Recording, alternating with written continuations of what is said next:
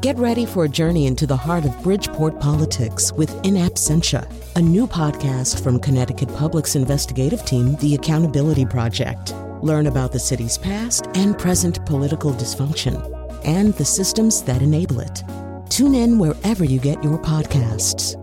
Funding provided by Francisco L. Borges and the Melville Charitable Trust.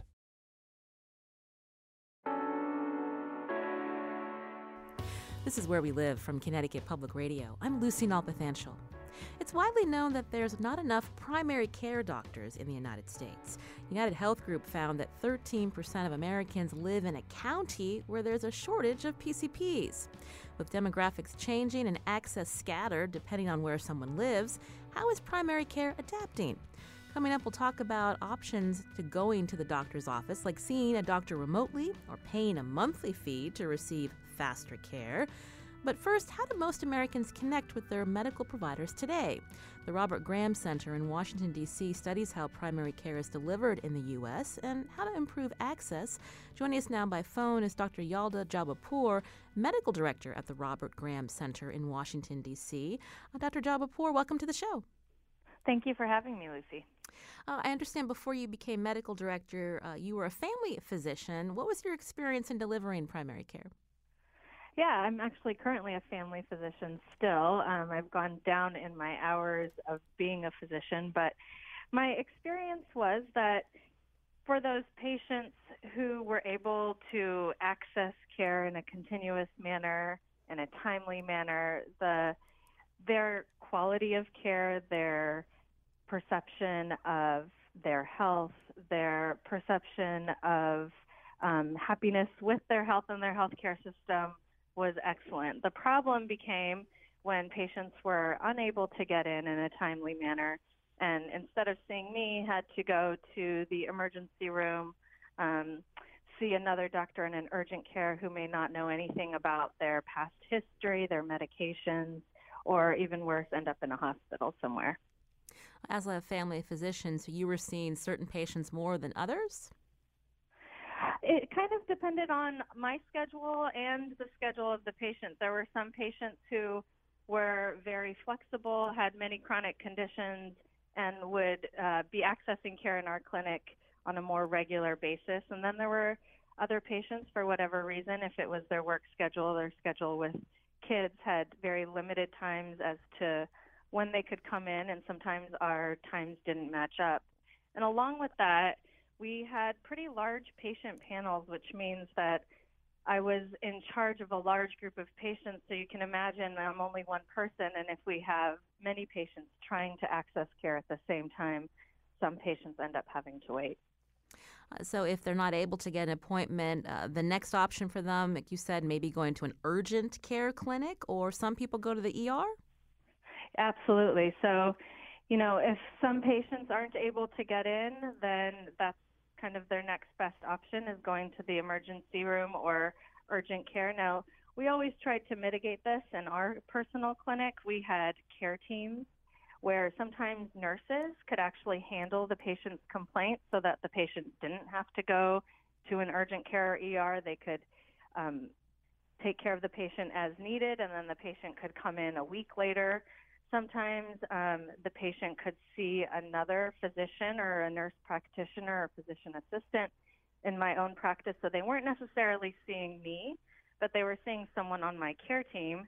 And I found that that actually worked best for patients. So in order to mitigate the circumstance of having to go to the urgent care, having to go to the ER, having the patient not necessarily see me, but see someone on my care team who would then communicate with me um, could help with that. And why is that problematic uh, beyond cost? Because we know it's it's costly when someone has to go to the ER or even uh, pay out of pocket if they go to an urgent care clinic. Uh, but in terms of the type of care they're receiving and uh, you know the disadvantages of not seeing someone who knows your history well. Right. Well, exactly. I think you got it right there. It's the disadvantage of not seeing not seeing someone who knows your history well. I mean, patients don't always present to their physicians in a textbook manner. And so a lot of knowing how to treat a patient is just knowing who they are, knowing their family circumstances, knowing the community they live in, knowing how they've presented to you in the past. So one patient may present to you one way, a typical way for a heart attack, chest pain, radiate, radiating down the left arm or into the jaw, and another patient might present a completely different way. And unless you have that continuity of care with the provider, it's hard for a provider just seeing this patient for the first time to know what's going on. So I do think that continuity of care and knowing your patients and your patients knowing you not only reduces cost in that they don't have to go to the urgent care or the ER, but it also helps providers make correct decisions and can really prevent some pretty uh, drastic health outcomes. This is where we live. On the phone with me, Dr. Yalda Jabbarpour, medical director at the Robert Graham Center in Washington, D.C., as we focus our show today on how Americans are accessing primary care. Uh, Dr. Jabbarpour, I understand that the term is usual source of care. What is that, and, and what has the Graham Center studied uh, in relation to this term? Sure. So the usual source of care term actually is more of a term we use when we study um, how patients access care.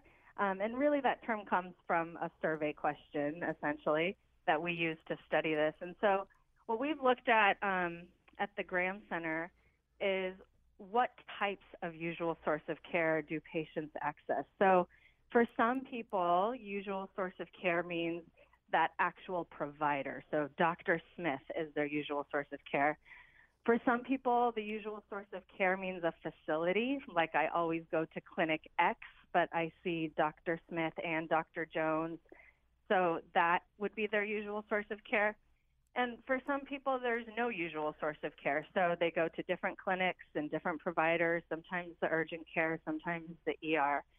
And we looked at how that affected um, patient outcomes when they have a usual source of care, either in a facility with a with a provider or nothing at all. And we found that the percent of people reporting either no usual source of care or care um, having a usual source of care that is a facility as opposed to a person is actually increasing in the United States. And in that study, we also we also showed that low income individuals um, in low income individuals, those with no usual source of care and facility usual source of care were more likely to have emergency room visits. So, this trend can really impact the quality of care provided to the most vulnerable patients.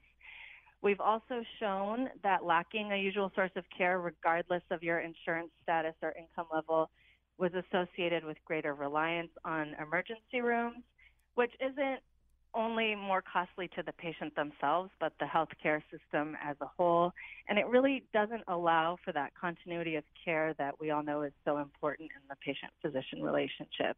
Mm-hmm. So these are the kinds of studies that we're looking at at the Graham Center the importance of that continuous care with a provider as opposed to just a clinic or even worse, no provider or clinic at all.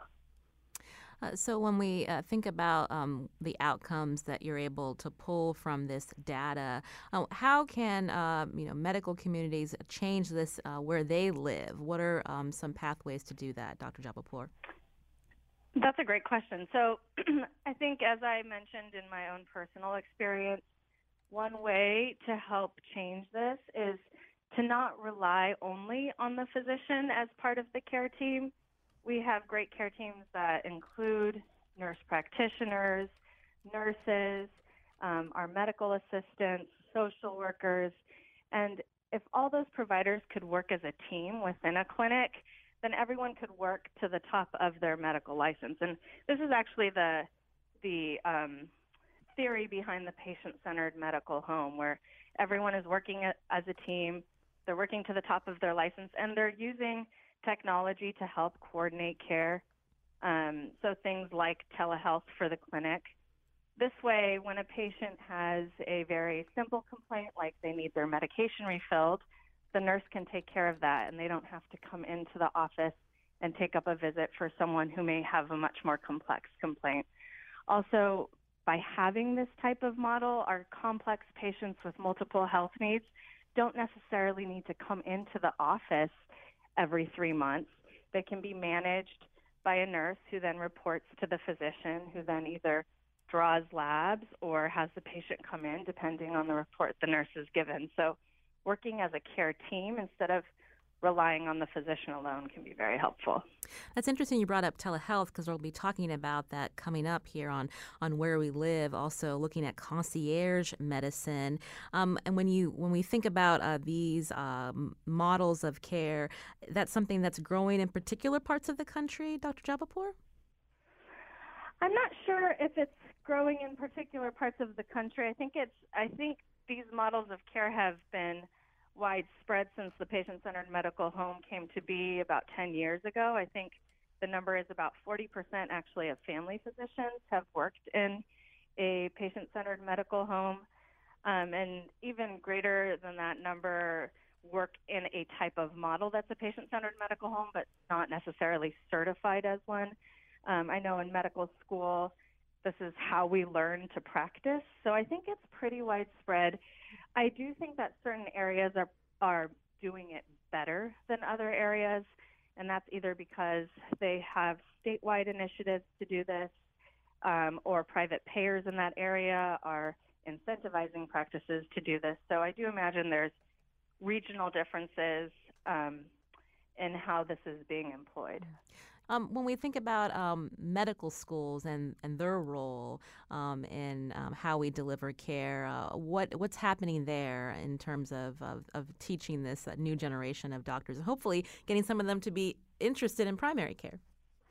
Absolutely. So, one thing is that we're trying to expose our new doctors to primary care. This can sometimes be difficult in that um, medical schools are usually based in hospitals which means that you're not getting as much access to primary care education, but most medical schools do have a clerkship for either family medicine or general internal medicine, general pediatrics, where um, medical students can go out into the community and see how primary care is delivered.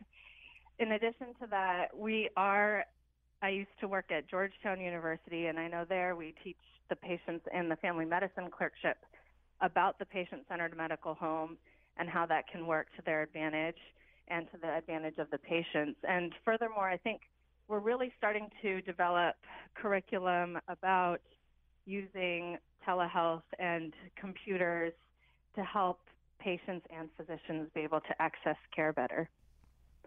Uh, one of the producers pulled out a data point from the Robert Graham Center that, that shows that 43% fewer people are are going to a, a, regular doctor or a family physician. So how will that change um, when we think about going to facilities for care? Uh, how people access uh, primary care?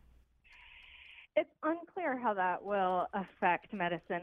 I think, and the kind of care patients are getting. I think, as a primary care physician and a researcher um, I feel that that could be very harmful to patients just because of the things we talked about in the beginning. It really takes that personal touch to understand patients and how they don't necessarily present in a textbook manner.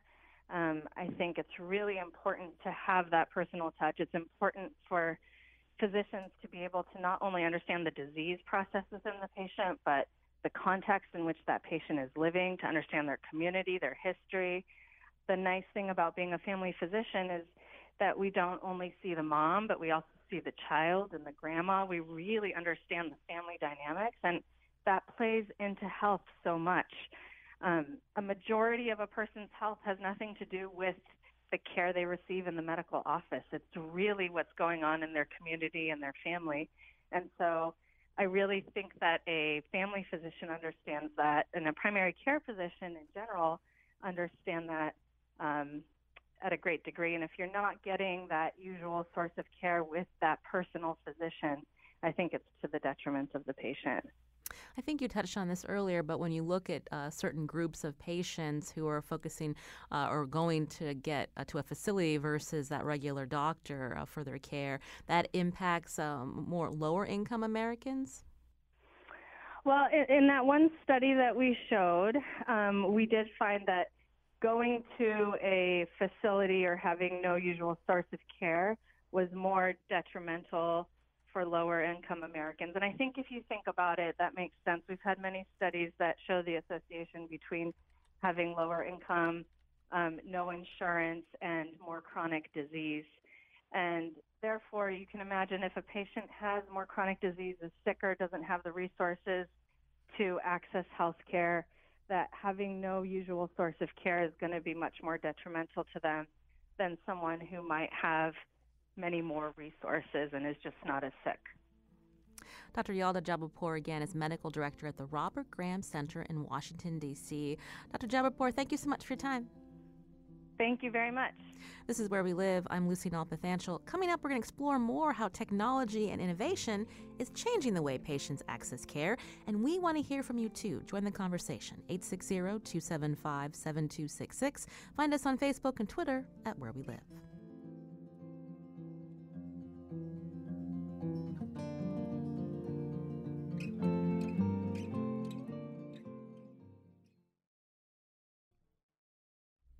This is Where We Live from Connecticut Public Radio. I'm Lucy Nalpathanchel.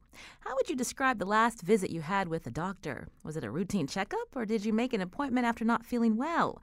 Coming up, we'll talk about an option for care that's being embraced by some. Concierge medicine is when patients pay a doctor a monthly subscription fee with the idea that the doctor accepts fewer patients and has more time to offer personalized care. Is this way to seek health care effective and less expensive in the long run? That conversation coming up later. Healthcare providers connect patients with in all sorts of ways including through telemedicine. Earlier this year, the U.S. Department of Veterans Affairs awarded a $260 million contract to a telemedicine vendor to bolster the VA's home telehealth system. Now, how does telemedicine work and what have been the outcomes? My next two guests are joining us from a studio at Yale University in New Haven, Connecticut. First, I want to welcome to the show Dr. Christopher Ruser, Chief of Primary Care for all nine VA sites in Connecticut. Dr. Ruser, welcome to our show. Thank you very much. So tell us a little bit more about what telemedicine or telehealth means and the services that the VA provides. Sure. So I think the the first important thing is to kind of separate the two the two terms. So telehealth um, can be anything from apps that a patient interacts with that feeds data into an electronic medical record, um, all the way to um, supportive programs based in the home um, through telehealth clinical services like monitoring patients with chronic diseases, for example, hypertension or congestive heart failure. Telemedicine is a clinical interaction using um, typically combination of audio and video. Um, and as far as the, the, the, VA goes, so the, the VA started with um, sort of telemedicine um, and, and uh, online connectedness through My HealtheVet, which is essentially a healthcare platform that veterans can sign up for. Um, that allows them to, for example, renew prescriptions, um, to contact their healthcare team through a secure messaging portal, which is essentially email, all the way to uh, telehealth services. Um, for example, with chronic disease management that I mentioned before, uh, so programs for monitoring patients with congestive heart failure at home, patients with diabetes in the home. Um, to date, the VA has about 4 million users of the My HealtheVet portal, uh, and we've done about two, over 2 million telehealth episodes of care over the course of just, for example, the last fiscal year. So there's large uptake of this.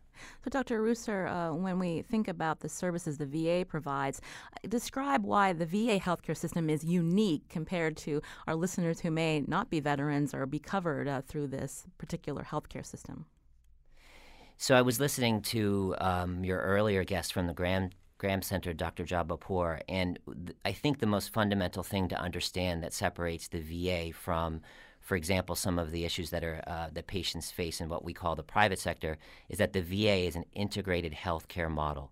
So it's essentially a single, uh, an example of a single payer model in the United States, taking care of 10 million patients. So along those lines, it's it, it's almost like an experiment of you know. Uh, uh, government funded healthcare in the US, and that confers a lot of huge advantages. So we own patients veterans in this case for the lifetime of their care. And so we can be much more innovative and much more creative around engaging in uh, efforts toward preventive care uh, without necessarily having to worry about transactional medicine and some of the exchange of fees, if you will. When did the VA uh, first begin these investments in uh, telehealth uh, services, and what were some of the factors leading uh, the VA to make this decision? Does it have to do with uh, aging demographic? Is it is it easier for some of the uh, veteran patients to use particular telehealth services than actually getting to Newington or to West Haven or one of your community clinics? Right. So the VA uh, was probably among the first, if not the first, healthcare systems to be fully electronic. So our use of the EMR for essentially all care dates back to the late 1990s. So, along those lines, we had some sort of a head start in thinking about how to leverage electronic health, if you will, uh, for the betterment of patients. Number one. Number two, I think you're your point about the VA being a different kind of model of healthcare. So, as an integrated healthcare system that's primary care based, there's a lot of innovation to think about how we can meet patients, uh, or, a lot of investment in how we can meet patients' needs in, in a more innovative way. I think that the, the impetus, really, though, for kind of telehealth services or televideo care. Um, comes from the fact that as a, a very large healthcare system, we had patients who were in rural rural areas who couldn't get access to care very easily. So, for example, you know, in Montana, a 400 or 500 mile drive to the nearest VA facility. So there was a huge impetus to develop televideo services to, to connect veterans to the healthcare they need without inconveniencing them. Mm. This is where we live. Uh, you're hearing Dr. Christopher Ruser. He, again, is chief of primary care for all nine VA sites in Connecticut as we learn more about telehealth services. If you're uh, a Connecticut veteran uh, who uh, actually uh, benefits from uh, telehealth services, we want to hear from you. The number 860-275-7266. I'm curious, Dr. Ruser, when you mentioned rural rural parts of the country and how telehealth can really help those patients. Connecticut's a small state, so how, um, when we think about veterans and their families using telehealth services, who is a typical patient in Connecticut doing doing so? So it, it's it's it's hard to answer that question in a sense. I think one of the most stereotypical things we can do in healthcare is to say that um, patients who are older, for example, over 65, won't engage in you know more innovative, modern, uh, technology-based healthcare venues, if you will that's actually not true. So the VA, if you think about it, over 50% of our users uh, are registered uh, for My HealtheVet, for example. And and given that our population of veterans is is skewed towards an older demographic, it kind of disproves that. So it's it's hard to characterize the typical patient in a sense. So it might be someone who's older and has difficulty getting to the hospital with a chronic disease, for example, CHF, that makes them, you know, it makes it even more difficult for them to, to get to the facility. But, and it can also be younger people. It can be people who are working, um, who are taking care of a loved one, uh, who can't leave the home very easily. We've seen all sorts of examples of that. Connecticut, oh, go ahead. Oh, go ahead, Dr. Ruser. No, as I say, Connecticut, to some extent, you know, we've used more of the technology uh, in the arena of chronic disease management as opposed to providing remote services. At the same time, though, even though it's not a huge state, we've seen an increasing reliance on televideo care um, as traffic gets worse, et cetera, et cetera. And when we think about outcomes, uh, you're seeing are you seeing less hospital admissions or readmissions, Dr. Ruser? Yes, um, specifically in the area of telehealth, so monitoring chronic diseases uh, it, it's it's difficult to kind of characterize those statistics. At the same time, the VA has shown numbers around you know 30% reduction in hospitalization uh, and about the same reduction in readmission. So in other words, you know, a patient who has a chronic disease, I keep using the example of congestive heart failure because it's almost a daily management based on weight. If a patient starts to, to get more short of breath and have more fluid in their body, uh, a nurse connected to them through telehealth, for example, monitoring those parameters um, through remote devices, can decide to change their medications and thus avoid them coming back into the hospital. So we've seen bigger gains than have been shown typically in the literature. Again, this is where we live. We're learning more about telehealth, uh, one way to offer care, uh, an innovation that the VA, VA has been using for some time. You can join our conversation, 860 275 7266. I wanted to bring in uh, our other guest uh, at the studio at Yale University. Uh, joining uh, Dr. Ruser is Dr. Yauheni Solad, Medical Director of Digital Health and Telemedicine for Yale New Haven Network. Dr. Solad, welcome to our show. Good morning. So, uh, you are not part of the VA healthcare system. I'm curious if you could talk about how Yale New Haven is uh, integrating uh, telemedicine uh, within its network. Yes, um, Yale New Haven Health is actively looking to bringing telemedicine to all uh, levels of care, starting from inpatient services, where we can leverage expertise that we have in our system all around our hospital. And the good examples are tele ICU units that we have in our main New Haven campus that's actually covering remote hospitals uh, around our system and, frankly speaking, around the state lines. Uh, plus, we, we continue to do specialty services uh, like telestroke or teleneurology, again, for the high level um, services inpatient, which, if you think about it, allow you to scale better and bring expertise to the places um, where you may not have an immediate high level coverage. And obviously, we're trying to bring more uh, patient facing uh, care which which can range. And um, as was previously mentioned, there is a huge difference between telehealth and telemedicine. Um, as part of uh, telehealth efforts, we we're working actively on a chronic disease management, where we have significant population of patients who want to bring chronic care information like weight uh, or blood pressure to physicians. And our goal is to make it simpler because physicians already burned out um, and requires some help monitoring this. So the set of tools that allow you to proactively monitor and notify is very helpful. But then traditionally, uh, when you think about telemedicine, it's just a regular access and extension of your regular visits. So simplicity, uh, where you can see your physician and hopefully not just the random providers uh, on over the internet. That's happening with a lot of the telemedicine providers right now, but it's actually your dedicated care team uh, via telemedicine, something that can be treated remotely, fast and conveniently. So if someone has a, a chronic uh, disease, instead of having to wait for an appointment to see someone face to face, they can be in touch with a, a, team, so to speak, using this software system so that uh, they're able to be monitored remotely. And then if there is an issue, they can come in uh, when necessary, Dr. Solad? Yes, our goal is to actually have this continuous relationship, correct? Not not just get in touch when you feel it needed, but have this constant contact where we continue to monitor and maybe help uh, to capture uh, and provide you help before you even feel you need it. Because I think this is where the true benefits of telehealth come into play. Um, we've been reactive for too long in the healthcare. Um, so I think now it's a great time to leverage technology advantage to actually push it a little bit more on the preventive side. Uh, before we take a call, I just wanted to ask uh, in terms of how insurance companies uh, are looking at uh, telemedicine and telehealth services. This is something that is covered by most plans, Dr. Solad? Um, it depends, uh, but I think we see more and more coverage. You can join our conversation, 860-275-7266 here on Where We Live. Ken's calling from West Hartford. Ken, go ahead. Hi. What's your question or comment?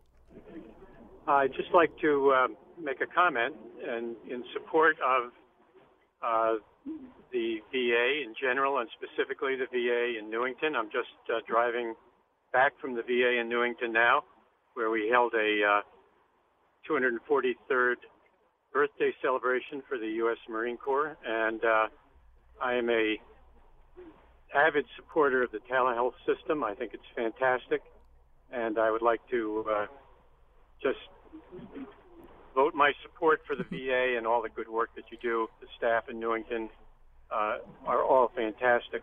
Where I get my most of my health care from the VA. Ken, can I and, ask uh, you? Ken, can I ask you? You say you actively use the telehealth system. So describe that for us as a patient that uses it. So tell us how you interface with it. Well, um, as the doctor was saying, it, it provides a lot of flexibility as well as uh, a breadth of service. So I, I use it for ordering my drugs. I use it for making my appointments. I use it to check uh, my health record and, and blood work, for instance, before I go for my annual physical, uh, so I can make uh, good comparisons of uh, where my stats, blood work stats have been in previous years versus the current year. So it, it offers a very easy and fluid way to, to uh, not only make appointments, but do a lot of other things such as I mentioned. Well, thank you, Ken, for your call. I'll go back to Dr. Christopher Ruser, Chief of Primary Care for all nine VA sites in Connecticut. Uh, we just heard from someone, a veteran, um, who uses the telehealth service. And I'm just curious, uh, Dr. Ruser, uh, when uh, most people hear about the VA, they hear about wait times, uh, and I'm, I'm curious what the challenges are despite having telehealth services when you think about all the patients the VA system serves nationwide. Yeah, so the the Connecticut VA, for example, we take care of fifty thousand veterans. So, um, and, and it is a huge system, ten million veterans across the country. I think to some extent the the what what you hear on the news versus the reality of access to care are kind of two different things. In Connecticut, for example, ninety eight percent of our veterans in primary care can get an appointment within thirty days, whether they're new patients or established patients, and we've worked very hard to do that. Um, specialty care in Connecticut, we're also a bit spoiled in the sense that uh, with our connections to, to Yale and to, to UConn, um, we have very good specialty care, and so wait times there are actually uh, uh, quite good. I think, though, as a larger system, the challenges are uh, in places where it's difficult to to recruit specialty uh, specialists, um, and in places that I mentioned before that have rural challenges.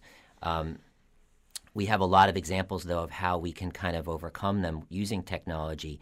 So, for example, if uh, a patient is uh, seen at one of our clinics in Connecticut and may not have easy access, for example, to a special specialist, let's say a, a cardiologist, we can send what's called an e-consult and save that patient a trip. And so, using our electronic medical record, a primary care doctor in the corner of Connecticut can send an electronic consultation to a doctor based in West Haven, and that doctor can provide an expert opinion without necessarily having to bring the patient all the way down to West Haven. So we connect, think of access in a different way, leveraging technology.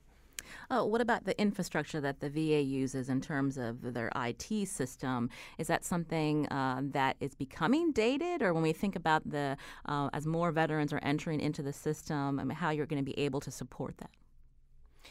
Yeah, I think that's a valid point. Um, our electronic medical record, which was one of the first in the country, is now showing its age. And so you mentioned the Cerner contract earlier on the call. Uh, that would be an effort towards modernizing um, the software. I think there's also risks, though, with, with hardware um, are in some places the bandwidth to leverage a lot of telemedicine uh, capability limits speed and the quality of connectivity. So I think the VA, unless we uh, in, invest in it financially, I think there is a risk, for example, that we start to fall behind in those areas, no doubt. Uh, with you in studio at Yale University is uh, Dr. Yauheni uh, Solad, Medical Director of Digital Health and Telemedicine for Yale New Haven Health Network. Uh, Dr. Solad, I just want to make sure we're describing this uh, well for listeners when we talk about um, how patients within your network are also using uh, telehealth services. Um, is it an app specifically? Is it a link, a web based link that they can then go on and use via their computer? Um, if you could describe it a little bit more. Yeah, so we currently have uh, two main options.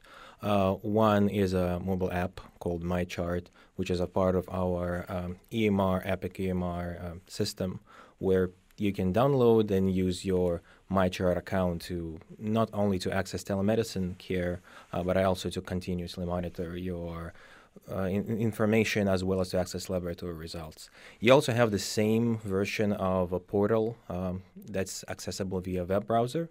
Um, and we're currently working on unifying a lot of the additional services we provide in a single um, app mobile application that will be specific uh, to our patient and will bring even wider variety of additional telemedicine services, uh, as well as provided integration with some third-party applications uh, that can benefit um, uh, our patients.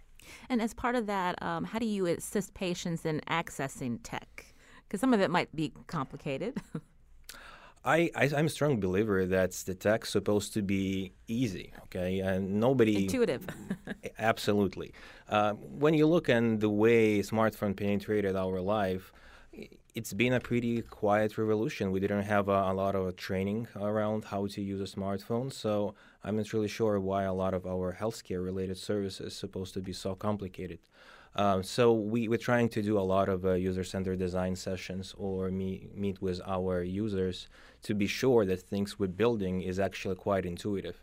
And obviously you have additional uh, educational materials in case you need it.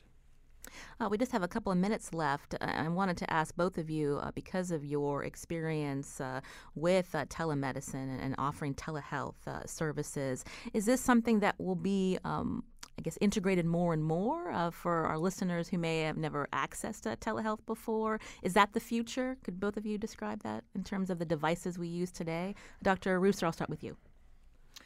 Um, I think the there's no doubt. I mean, in, the the VA started uh, what's called uh, VA Video Connect. So Essentially, if you had an acute need and you, you called your medical center within the VA system, we can send you a link and you can have a, what would be like a Skype session with with a, with a provider. In the rollout of that system in just the first year, there was like a 300% increase in uptake of use. So I think the numbers speak for themselves um, that we will see more and more of this. But I agree that I think that the, the real work is in making the interface easy to use um, and making it sort of streamlined and seamless. Dr. Solad? Yeah, so telehealth is just an extension of regular uh, regular health, and I think the more we actually start to integrate it in our regular clinical practices, the more technology will start helping to leverage clinician this continuous influx of information and coordinate continuity of a telemedicine interaction, the easier it will be for us to start delivering care. So I think in the future you'll see more and more of that. Absolutely no doubt. Again, Dr. Yauheni Solad is Medical Director of Digital Health and Telemedicine for Yale New Haven Health Network. Dr. Solad, thank you for joining us today. Thank you for having me. Also, Dr. Christopher Ruser, uh, Chief of Primary Care for all nine VA sites in Connecticut. Dr. Ruser, thank you. Thank you so much. This is Where We Live. I'm Lucy Nalpathanchel. Coming up, having to wait to get a doctor appointment isn't the reality for people who choose direct primary care. After the break, we're going to learn more about how concierge care works and if you use this type of service, you subscribe to a doctor, we want to hear from you. 860 275 7266. Find us on Facebook and Twitter at Where We Live.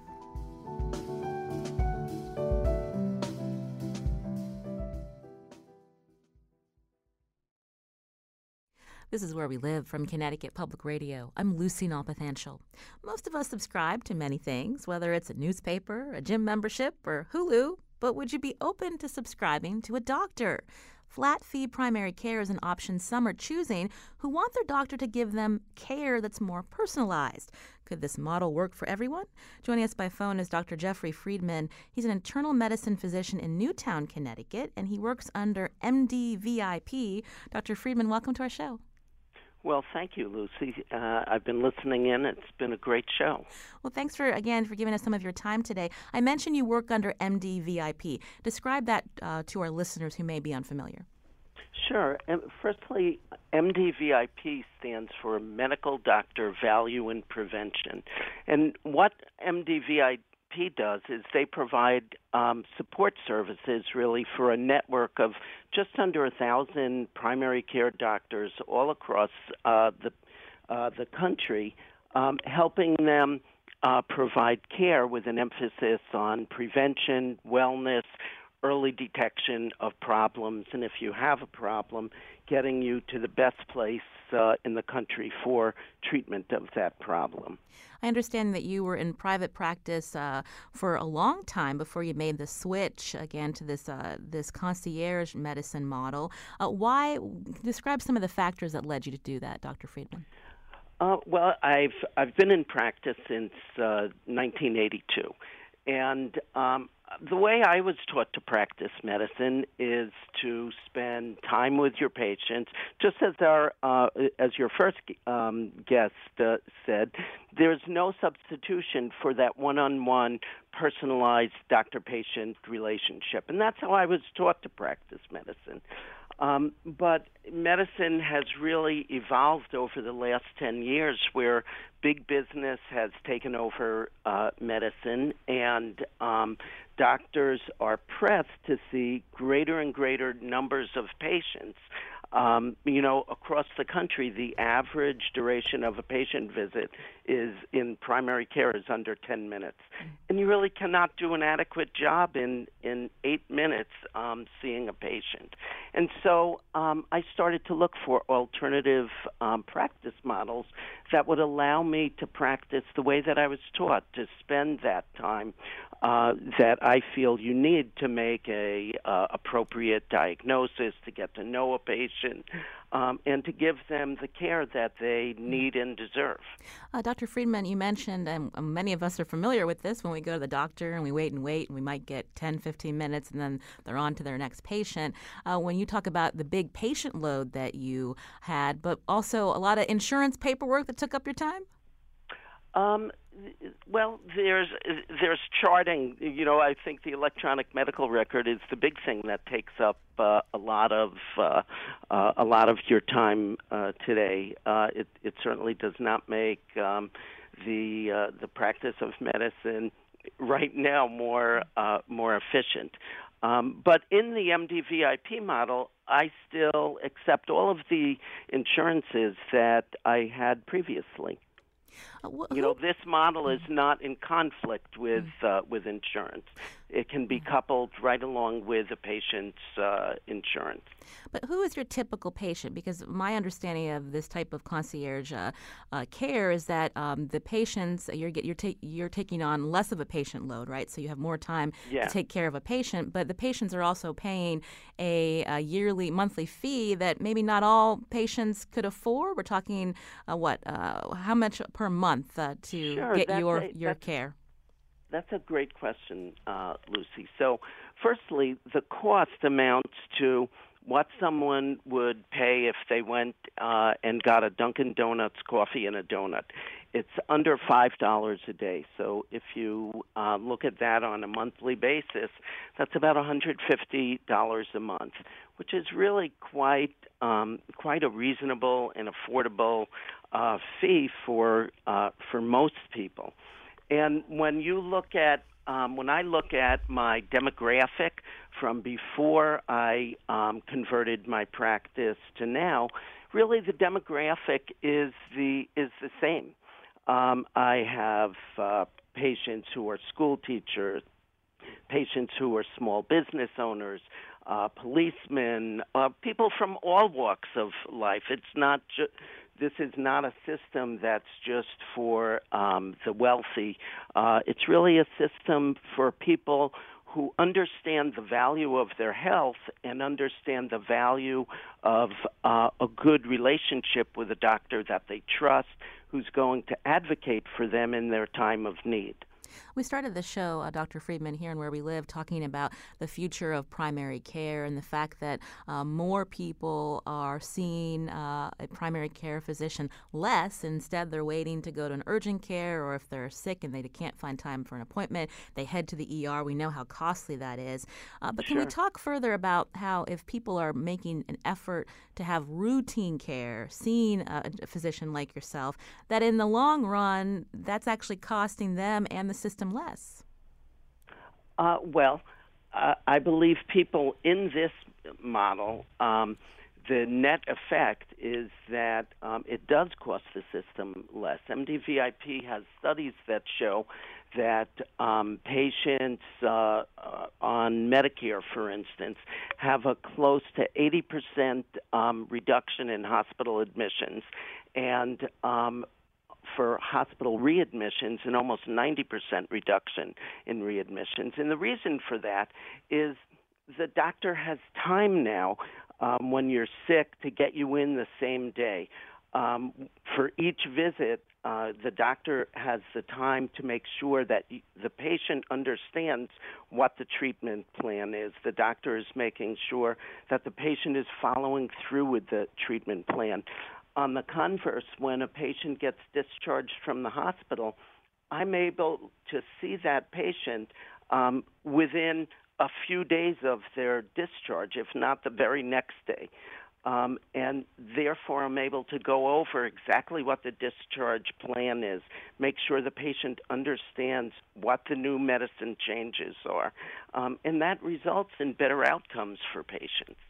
This is where we live. On the phone with me, Dr. Jeffrey Friedman. He's an internal medicine physician in Newtown, and he works under uh, MDVIP. It's a concierge medicine company, and the idea is that the patient is subscribing uh, to a specific doctor, paying a monthly fee. Uh, the doctor takes less patients, and the model is that you're then able to spend more time.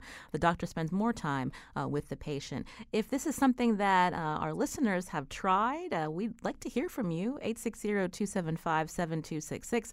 Find us on Facebook and Twitter at Where We Live. Uh, you know, I was uh, looking at, at, a CNBC um, report about uh, concierge medicine, Dr. Friedman, and uh, despite, uh, I know MDV VIP's been around since uh, 2000, this still makes up less than 10% of physician practices nationwide. Why do you think that is? Well, I, I think that um, it takes time for uh, for a practice um, uh, model uh, in this, you know, of this nature, um, to really uh, get get um, for doctors to become familiar and comfortable with it. Um, you know, you're not taught uh, to go into a concierge practice um, in uh, you know from from medical school. Um, you know, so I think that doctors are uh, are really just not exposed to to this model. Um, but part of the reason that I I decided to migrate my practice into this model is I've I saw all the changes that were happening in the healthcare uh, industry, and I wanted to pract- uh, to protect the model of um, of practice that I was really taught in medical school. You know, I was taught spend time with patients, listen to them. Um, you know, if you take a good history and physical, ninety percent of the time, the um, uh, you'll you'll put the patient on the right path to um, to discover their their problem. Mm-hmm. You can't do that in an eight to ten minute office visit. It's simply not possible. Um, you need more time with patients. Dr. Friedman, you mentioned that uh, you know coming out of medical school, uh, students aren't learning about uh, concierge uh, care. But do you have any medical students maybe shadowing you now? I do. I uh, I'm a preceptor for um, UConn Medical School and for Quinnipiac Medical School, um, and so I have stu- first and second year medical students um, who come one day a week and um, and are basically learning, um, you know, how office practice works. Well, we hear, uh, you know, over the years that there is a shortage of primary care doctors. Um, I mean, how do you uh, talk about the work that you're doing uh, to these students? Well, um, I, I think the the value for the students is they see a doctor who is able to spend a minimum of 30 minutes uh, with each patient, um, who's able to develop um, an ongoing care plan uh, for each patient. Um, and I, I believe that the students uh, like that. It's kind of the way that I was taught to practice medicine, you know, way back in uh, in medical school. Uh, and unfortunately, there's a shift in how uh, how we practice uh, today. It's all about getting people in and out, um, you know, very uh, you know very rapidly, and that's not always the best type of care for each individual patient. Mm-hmm. I understand that uh, policymakers in Washington, uh, members of the Republican administration, actually embrace this direct primary care model, uh, favoring market driven approaches to health care. Do you see this uh, type of model growing, Dr. Friedman? And we've got under a minute. I believe that this uh, this model uh, will will grow. Um, I think it's a great model for uh, for both patients and for physicians. uh, and I see it as gradually uh, growing in the in the future. Dr. Jeffrey Friedman, again, is an internal medicine physician in Newtown, Connecticut. Thank you for joining us today. Thank you. Thank you for having me. Today's show produced by Phil Geolopsis with help from Lydia Brown. Our technical producer is Chion Wolf. Thanks to WNPR intern Panina Beatty for screening our calls. I'm Lucy Nalpathanchel. As always, thanks for listening. Have a great weekend.